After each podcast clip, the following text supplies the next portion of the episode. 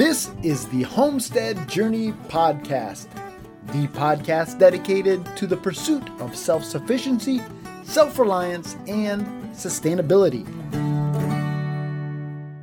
All right, everyone, welcome back to another episode of the Homestead Journey Podcast. This is episode number 16, or should we say, step number 16 on our journey towards self sufficiency, self reliance, and sustainability. My name is Brian Wells. I'm coming to you from 3B Farm and Homestead here in beautiful upstate New York. And when I say beautiful, folks, I mean beautiful. If you haven't already, jump on over to Instagram and check out the picture that I posted there uh, yesterday. And yesterday would have been the 8th of February of uh, 2020. And uh, just take a look at the beautiful picture I posted of the sunset over uh, our pigs. It's absolutely breathtaking. I also posted it to our Facebook site. So if you want to check it out there, uh, as well. It's on our Facebook page, um, the Homestead Journey Podcast. Uh, uh, on both Facebook and Instagram. But absolutely beautiful, folks. We had a, a snowstorm here this week. Uh, actually, on Friday, it was kind of a snow slash ice slash snowstorm. So we got about three and a half inches of snow followed by about a quarter of an inch of ice, followed by about another four and a half inches of snow, and everything just absolutely looks gorgeous. The ice on the trees with the snow on the ice is just breathtaking. Um, unfortunately, the ice on the trees and the snow on the trees has caused uh, trees to come down, limbs to come down. We've had power outages. Um, we actually were one of the lucky ones. Our power was out only for about an hour and a half on Friday, maybe two hours. Um, we have friends that were out 12 hours, uh, some a couple of days, some still don't have full power restored. And uh, so while it is beautiful out there, um, it is also causing some problems. And in fact, right now, I don't have any internet access here at the house.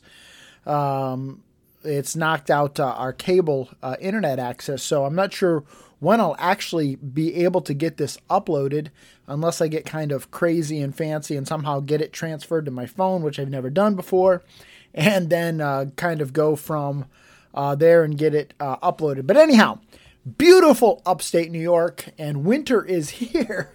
Um, it was. It's just been a bizarre year, folks. We had a, a, um, uh, a snowy November into December, and then it warmed up in January to the point where we had a lot of ground, uh, bare ground and it was kind of like mud season.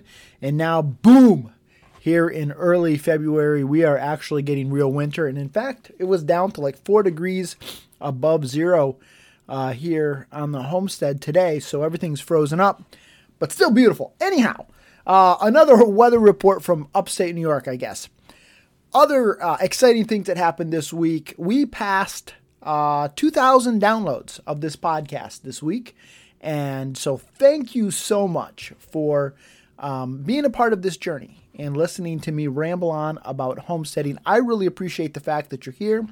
And if you're enjoying this podcast, if you could do me a huge favor, do two things. First of all, if you could pop over to iTunes or your favorite podcast platform of choice and leave me a review or a thumbs up, whatever they allow, that's going to help other people discover this podcast. But then if you could also share it with other people that you think might benefit from the Homestead Journey podcast, I would really, really appreciate it. But thank you so much for being part of uh, us getting to that 2,000 download mark. I am I'm honored, humbled, and uh, just thankful that there are people who want to hear me talk about homesteading.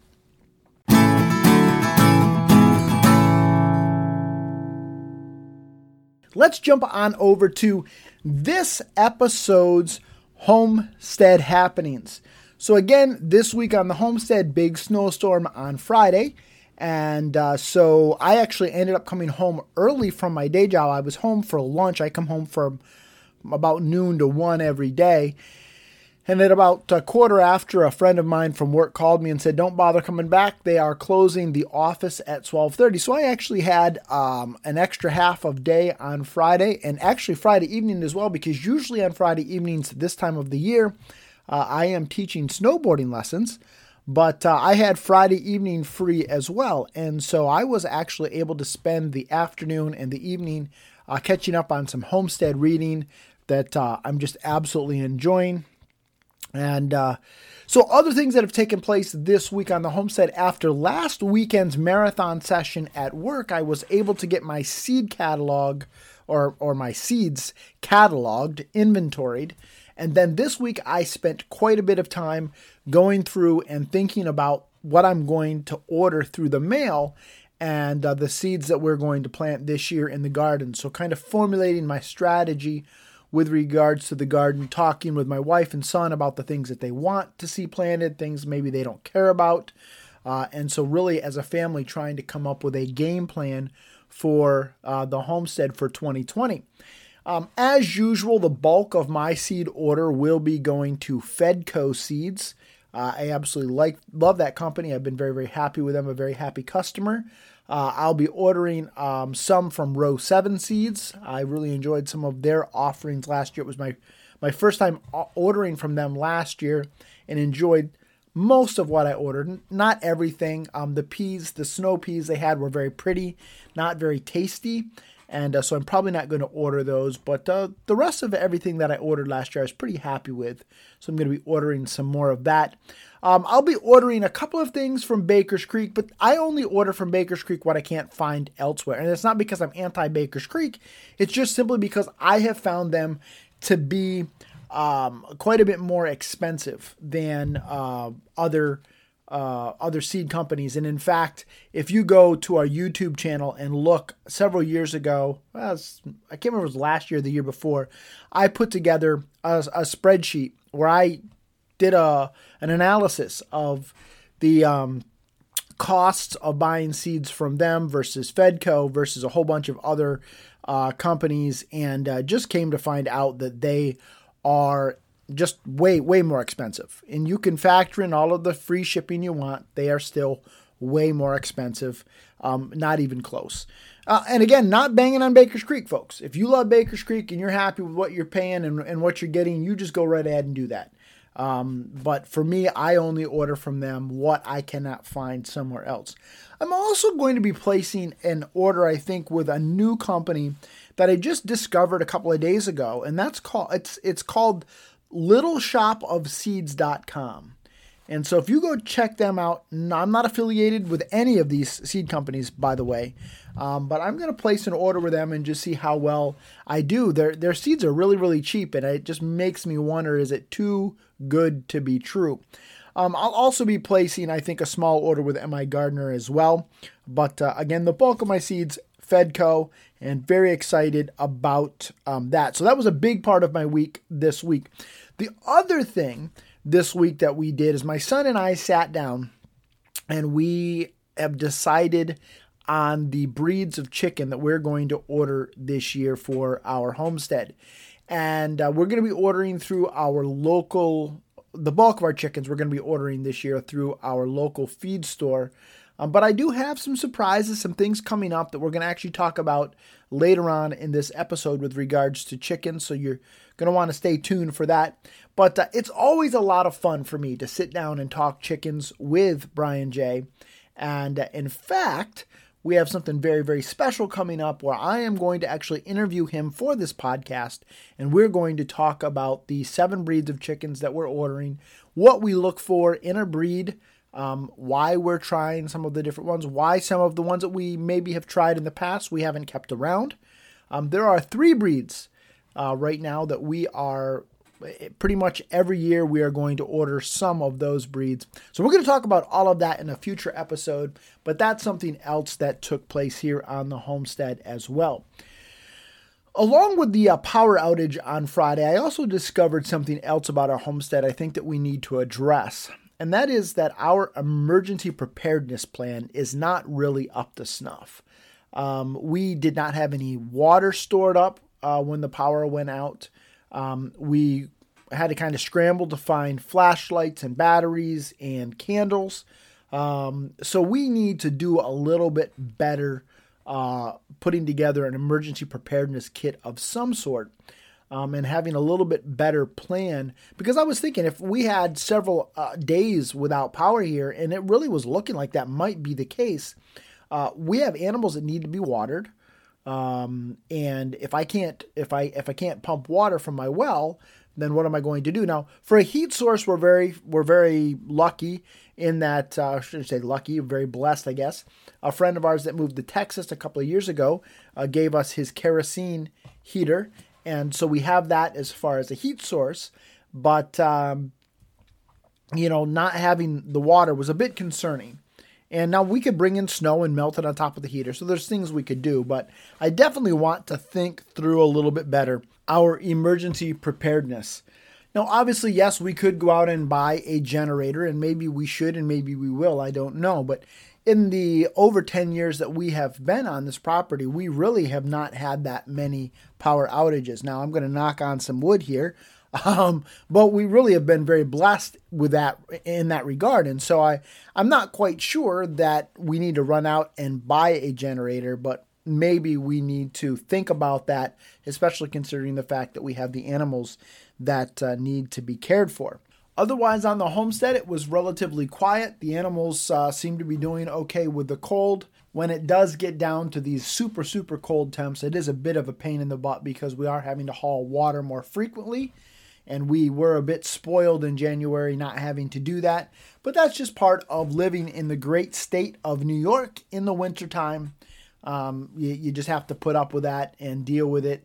And uh, in the next several years, hopefully, we'll put in place maybe a little bit better infrastructure, maybe some frost free hydrants if we can uh, conjure up the money to do that. Um, but that's what's been going on here on 3B Farm and Homestead this week.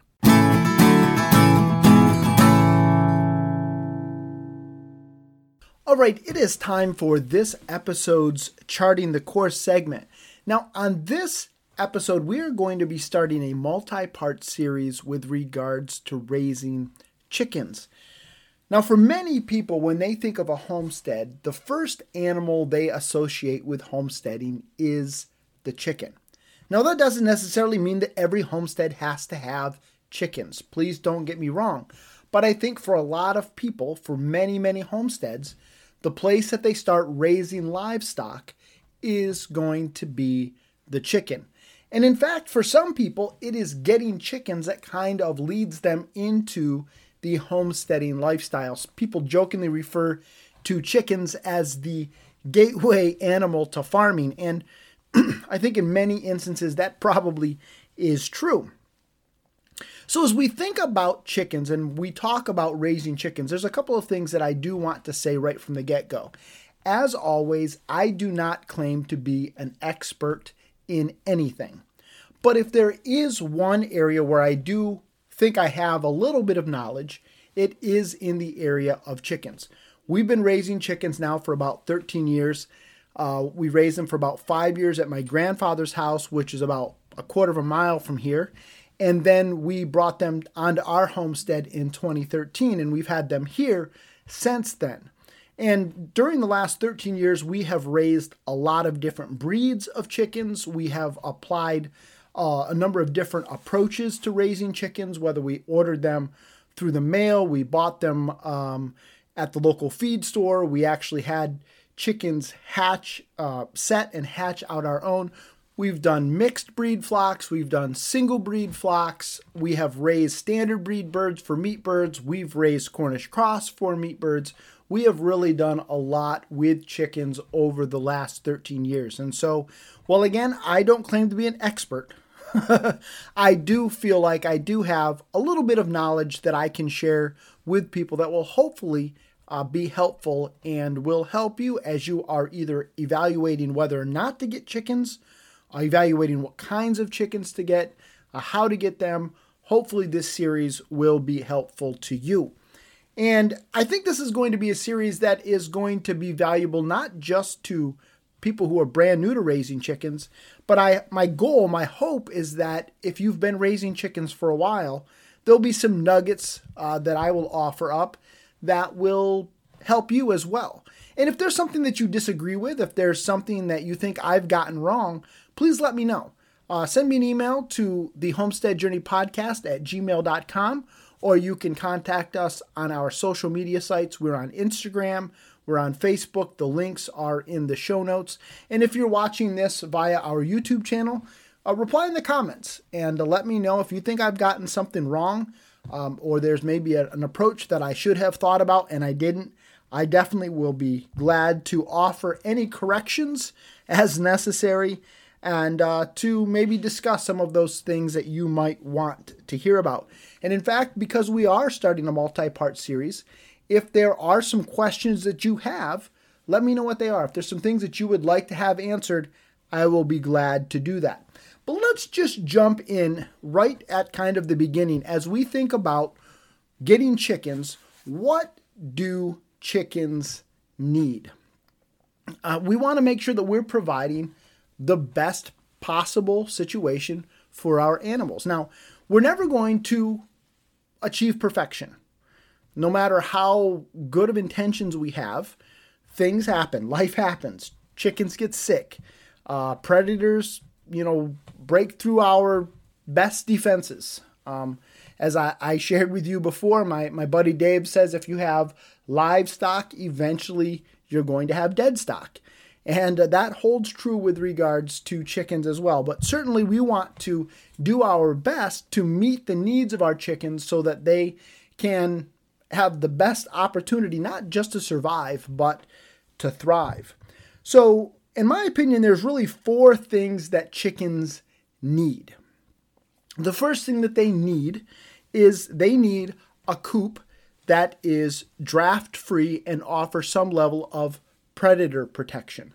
Now, when I say that the coop needs to be draft free, I'm not saying that it needs to be airtight. I'm not saying that it needs to be weather tight. And in fact, I think sometimes people try to do that with their chicken coops, and that's, well, it's, it's really bad in essence for your chickens. You see, chickens do not urinate. Chickens relieve themselves of excess moisture through their feces, through their poop, and through their respiration. And so if you have an airtight coop and these birds are, you know, they're relieving themselves into either the air through the respiration or through their feces, that's creating a damp environment. And if it's airtight, an airtight coop, and then you add a heat lamp, like some people have a tendency to do, now what you've just created is a chicken sauna. You've created an environment where it's it's very ripe for pathogens to develop and also for frostbite to develop on the combs of your animals. And uh, so you want to have good ventilation so that that moisture from their air, from their breathing can be released. Now, if you look at pictures of our coop, and uh, we have plenty of pictures on our Facebook pages. Um, I also have a page dedicated. If you go to backyardchickens.com and look up, I think it's under BL Wells 45. But if you just search there for a woods open air chicken coop, you will see pictures of our chicken coop build. And in fact, I'll link to that in the show notes. The front of our coop is open to the elements all of the time. It doesn't matter whether it's 100 degrees or it's 10 degrees below zero. I never close that off. Um, it's just it's a couple of windows with hardware cloth, uh, and what that does is it allows for good airflow. But the secret is that the back of the coop is draft free. It's very, very solid. And so the wind can't whip through that coop. Uh, and so the birds can get in out of the elements um, and they can kind of huddle together to generate warmth, but there's no breeze blowing through the coop.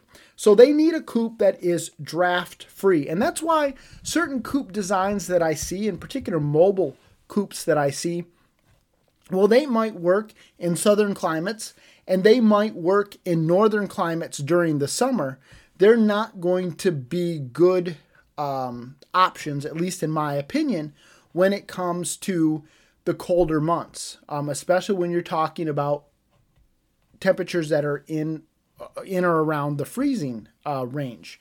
Um, they're not going to be good for chickens because of the draft that's going to create uh, a condition that's not going to be good for them.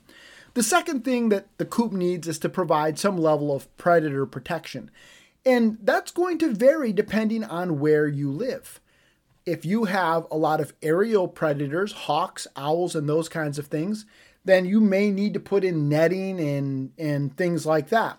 If you have a lot of uh, coyotes, or if you have raccoons, skunks, mink, weasels, your the way that you approach predator protection may vary a little bit, but you certainly are going to want to offer your birds some area where they can run to or run under.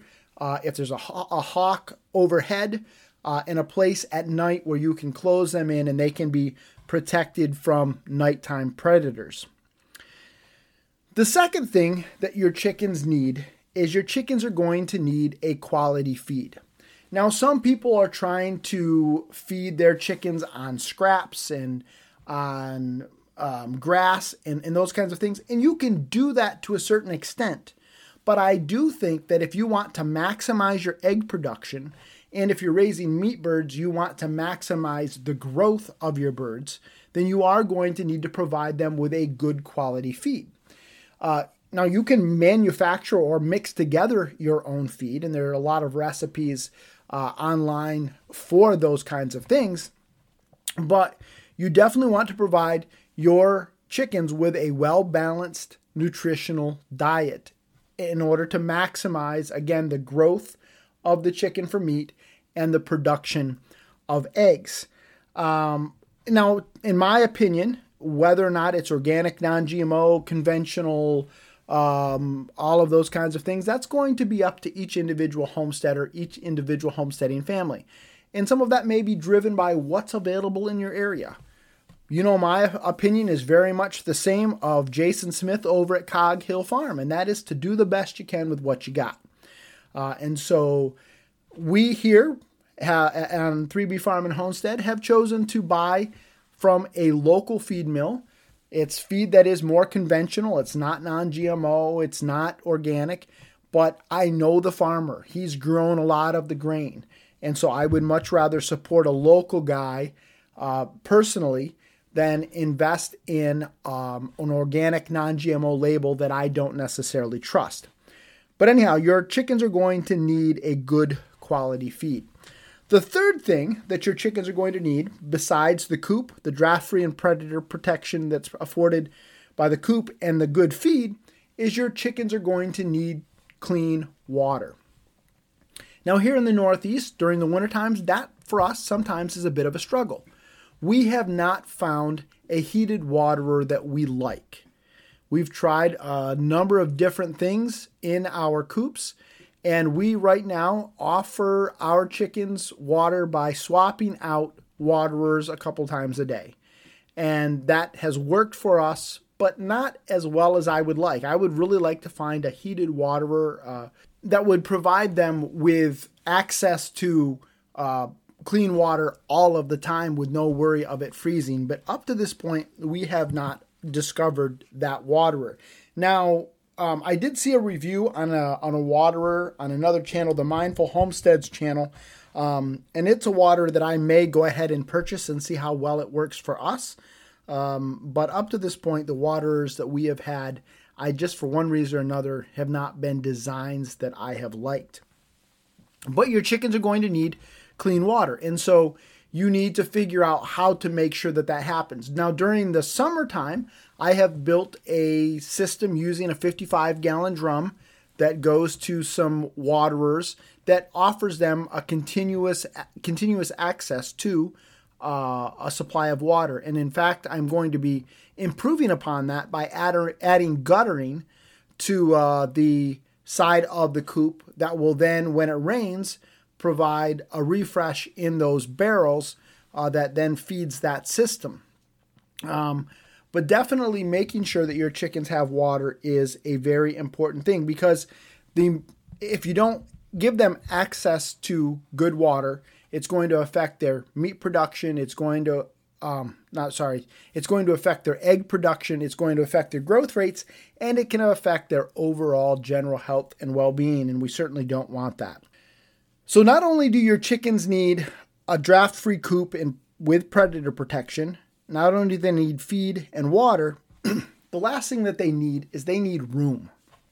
And what I mean by that is your chickens, the, the number of chickens that you're going to be able to keep is going to be dictated by the amount of area that you have to dedicate to those chickens. Um, and you, you want to be careful that you don't overcrowd your chickens. If you try to get too many chickens and in too little of a space, then you can end up with your chickens becoming cannibals. Uh, they will start pecking each other. They will start, um, in essence, eating each other. And uh, you definitely don't want that. Now, the amount of room that each chicken is going to need is going to vary slightly based on the size of the bird as well as the system in which you are keeping those birds. But the general rule of thumb is that a chicken is going to need two to three square feet of indoor coop space and about 10 square feet of outdoor space in a run of some sort. Now, if you are keeping your chickens in a chicken tractor or if you are um, allowing them to free range, this is going to maybe be a little bit of a, a little bit different.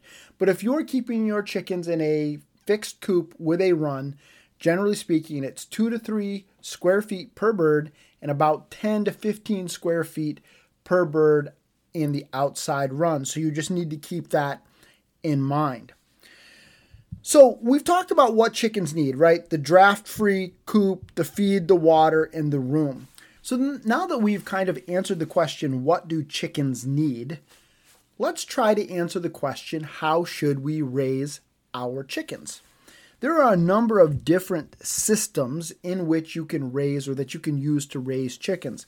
And I think they all have their advantages and their drawbacks. And I don't think any chicken system, quite frankly, is a perfect chicken raising system. I just don't think there is. Because I think what works on one homestead isn't necessarily going to work on another. So, for example, the grass fed kind of approach that Polyface Farm uses, Joel Salatin's farm, uh, where they have those mobile chicken coops that they are moving across vast pastures of land, looks great on paper. But for most homesteaders, we don't have huge pastures like that. That's never going to work where I'm at. I don't have access to a pasture type system like that. So does that mean that I cannot raise chickens? No. That just means that that well, it's a great system for, for Joel Salatin. That's not a system that's going to work for me. So I need to look and see what other options are out there. So as I've thought about it, I think there's really four major ways that you can raise chickens. The first way is to free range. Just allow the chickens to kind of go where they want, when they want. Um, and within reason, you usually would let them out uh, in the morning and they would come back to the coop and you would close them up at night. But during the day, they go where they want. Now, there's a lot of advantages to that. Um, they are going to be eating mosquitoes and they're going to be eating uh, ticks and they're going to be uh, eating other um, pests uh, on your on your farm. Um, they're going to be foraging for a lot of their own diet, so your feed costs aren't going to be as great. They're going to be getting a lot of green and a lot of just variety in their diet, so the yolks are going to be a really, really awesome, uh, thick, almost a dark orange color, just very rich in flavor. Um, there's a lot of benefits to a free range chicken system, but there are a lot of drawbacks too. Uh, and the first and foremost being that chickens will find a way to poop anywhere and everywhere. They will poop in places that you didn't think it was possible for them to poop. They will poop there. And so, if you don't mind stepping out of your front door into a freshly deposited chicken turd, then free ranging chickens might be for you. I don't like that. I don't like stepping in chicken poop. Um, and so I don't care for a free range system in part because of that. But another reason why free range chickens, at least I don't care for that model, is because free range chickens go where they will. And so they are going to turn whatever area they want into a dust bath, whether it's your prized rose bush or uh, garden, or it's your vegetable garden, or it's uh, wherever. They're going to, maybe it's the front lawn, they're going to make a dust bath where they want to make a dust bath. Um, and not only that, but they are going to eat whatever they come in contact with. Um, they will eat your flower bed, they will eat your garden, they will mow through a row of fresh, freshly sprouted peas before you can blink an eye. Um, and so you go, you are going to have to build fences to keep the chickens out, whether it's out of your vegetable garden, out of your flower garden. Um, you are going to ha- spend your time chasing and shooing chickens out of areas where you don't want them. So then the next option that you have are pastured chickens. This is where you keep them in a mobile run of some sort. And so you have maybe electric poultry netting and you move it around and uh, you kind of can keep them in an area where maybe you want the ground worked and you want to turn that into a garden bed. Um, maybe you want some weeding done in a particular area. And so you will concentrate the chickens there. Or you can move them around um, a pasture, whether it's inside a mobile chicken coop like a, a Joel Salatin style chicken tractor or a John Suscovich style chicken tractor, and you can move them around um, your your lawn. You can move them around a pasture, and uh, that works well for some people. But there's downsides to that. A, there's labor involved. You've got to move them periodically, or else they're going to just leave that as scorched earth.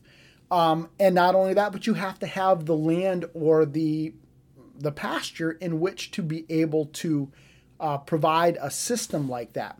We tried that here several years ago, raising standard breed chickens, and I don't think my yard has ever fully recovered um, because I just did not have enough enough ground um, whereby I could give the land enough rest before the chickens came back through. Now, it might have worked better if I was raising Cornish cross meat birds because they are not as destructive, uh, but with two chicken tractors filled with 25 standard breed roosters or cockerels, they worked a a, a small ground over in, in less than half a day. And so, unless I move them twice a day and sometimes three times a day, they were just really tearing things up. And not only that, but I didn't have enough area to whereby I would not come back to that ground uh, again before it had recovered. So that's the downside to that model is that you have to have the land to be able to do that.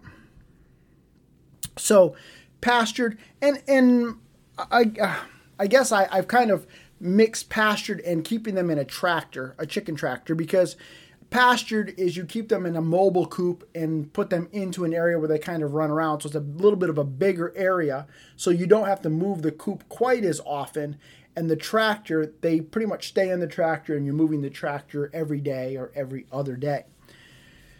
The final system then is a chicken run. So this is kind of the traditional way of keeping chickens. It's a chicken coop with a run of some sort. And that is the model that we have ended up adopting here on 3B Farm and Homestead.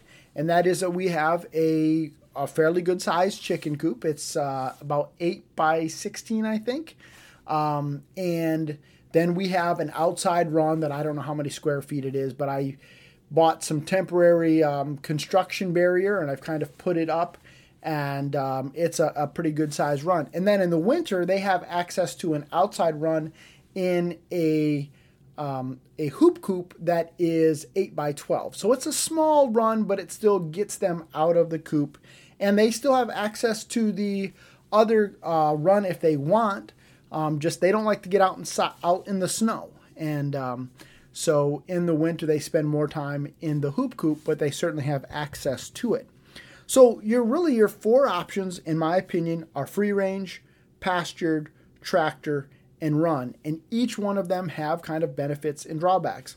Um, with regards to the run, obviously the drawback is that they're on the same ground all the time. And so you're constantly having to put either in straw or shavings or wood chips. We use wood chips into the run to cut down on the the the noise the the not the noise the smell um, and the manure buildup and then you know you kind of have to shovel it in and shovel it out um, where when you are moving them around in a chicken tractor or, in a pastured poultry type operation their manure is being deposited all over and you never have to move it. So there's a lot less labor um, from that regard in a pastured poultry or a chicken tractor type operation um, than there is in a chicken run.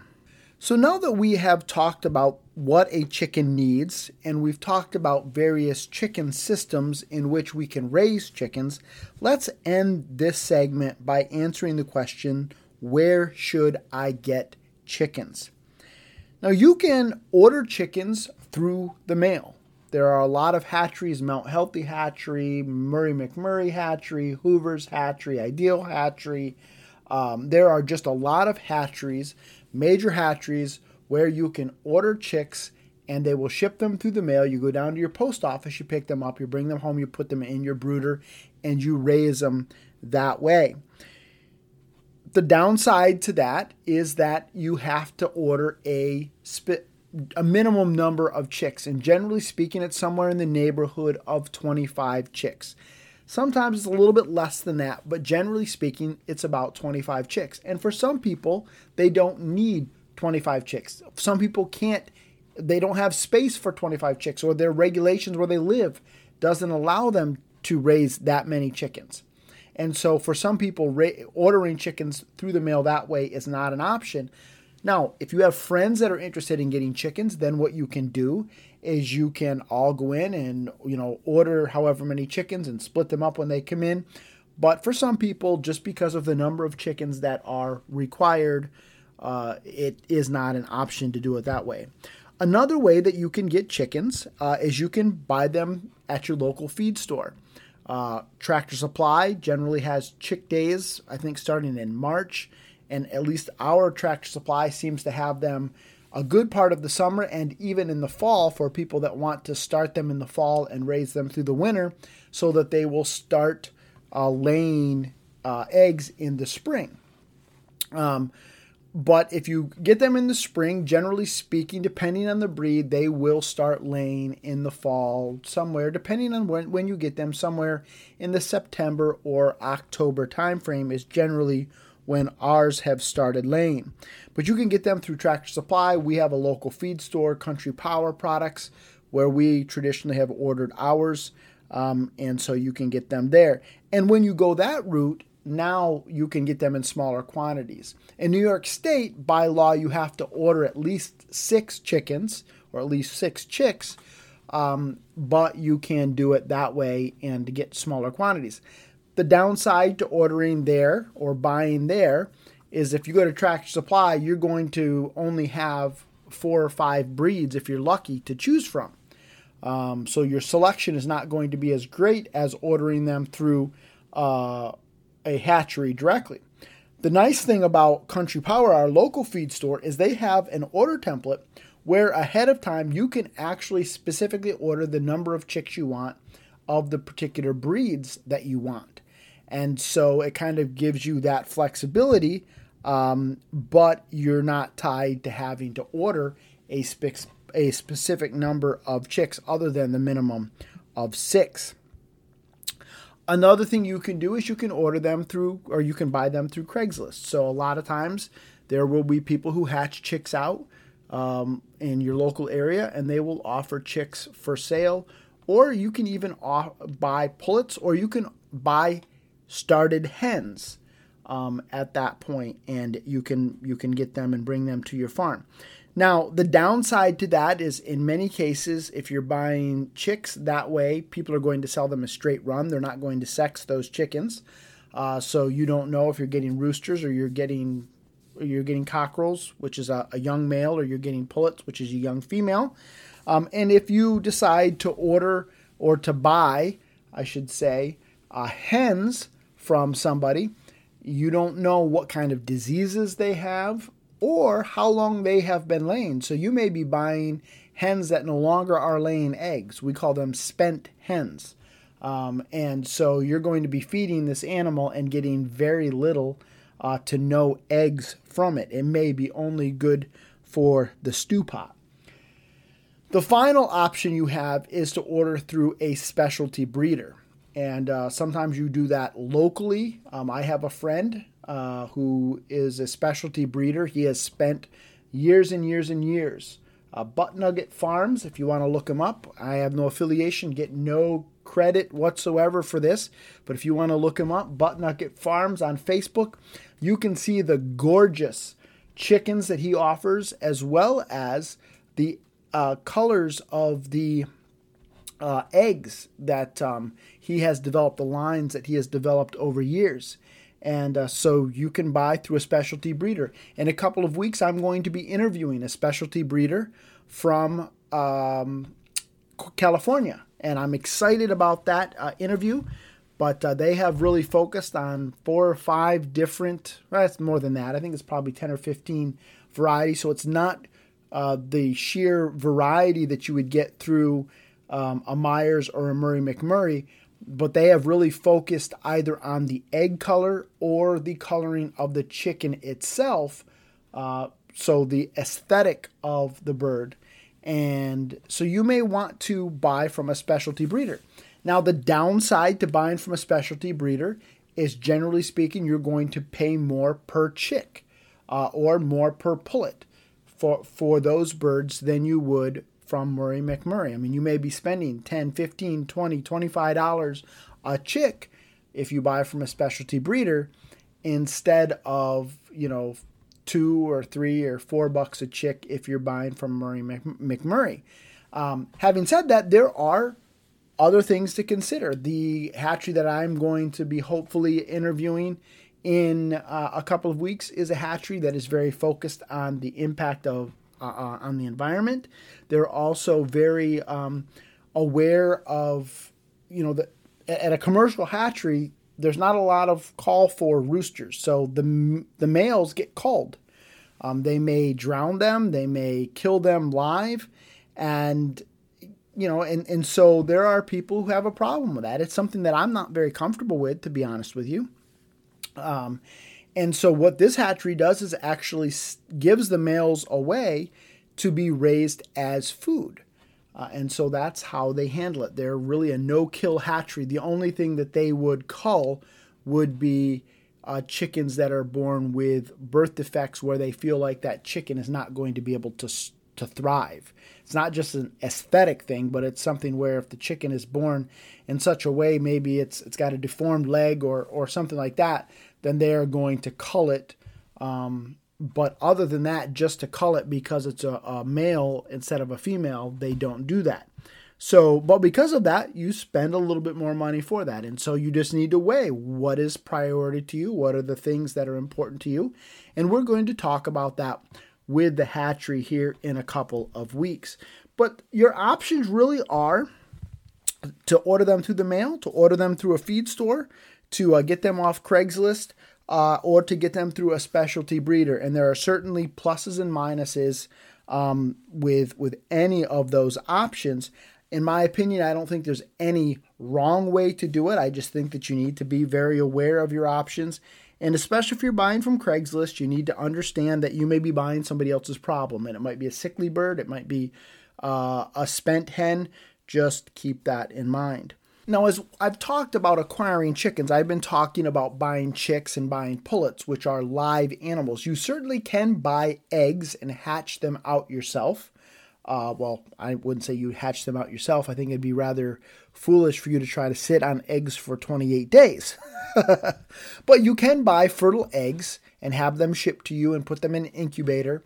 Um, but that's something that, at least in my opinion, if you are new to chickens, that's something that you don't want to start out doing. That's just my opinion. I think there's enough of a learning curve to raising chickens that you're going to want to start out at a minimum with chicks, um, possibly with pullets.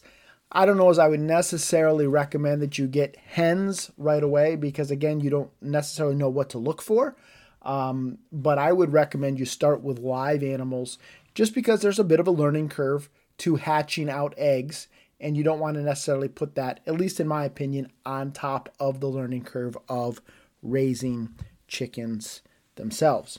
So that is been a lot of information a lot of ground for us to cover in this episode. So we're going to stop right there. Uh, but we have talked today about what chickens need uh, the coops that they need, the room that they need, the feed and water that they need. We've talked about the chicken systems, the various options you have from free range to pastured to tractors to runs.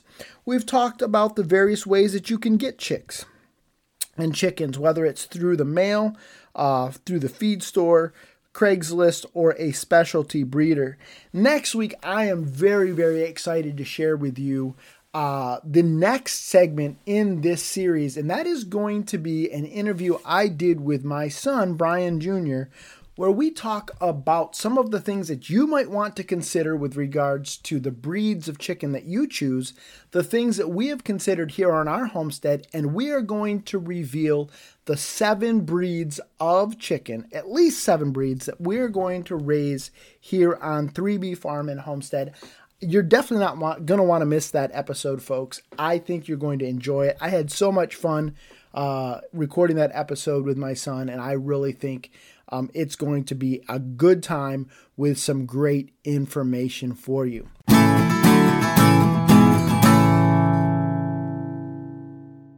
So, folks, that is it for this week's episode of the Homestead Journey podcast. I hope you've enjoyed it. If you have, if you could, jump on over to iTunes or your favorite podcast player and give us a review. Give us a thumbs up on some of the platforms they allow you to do that.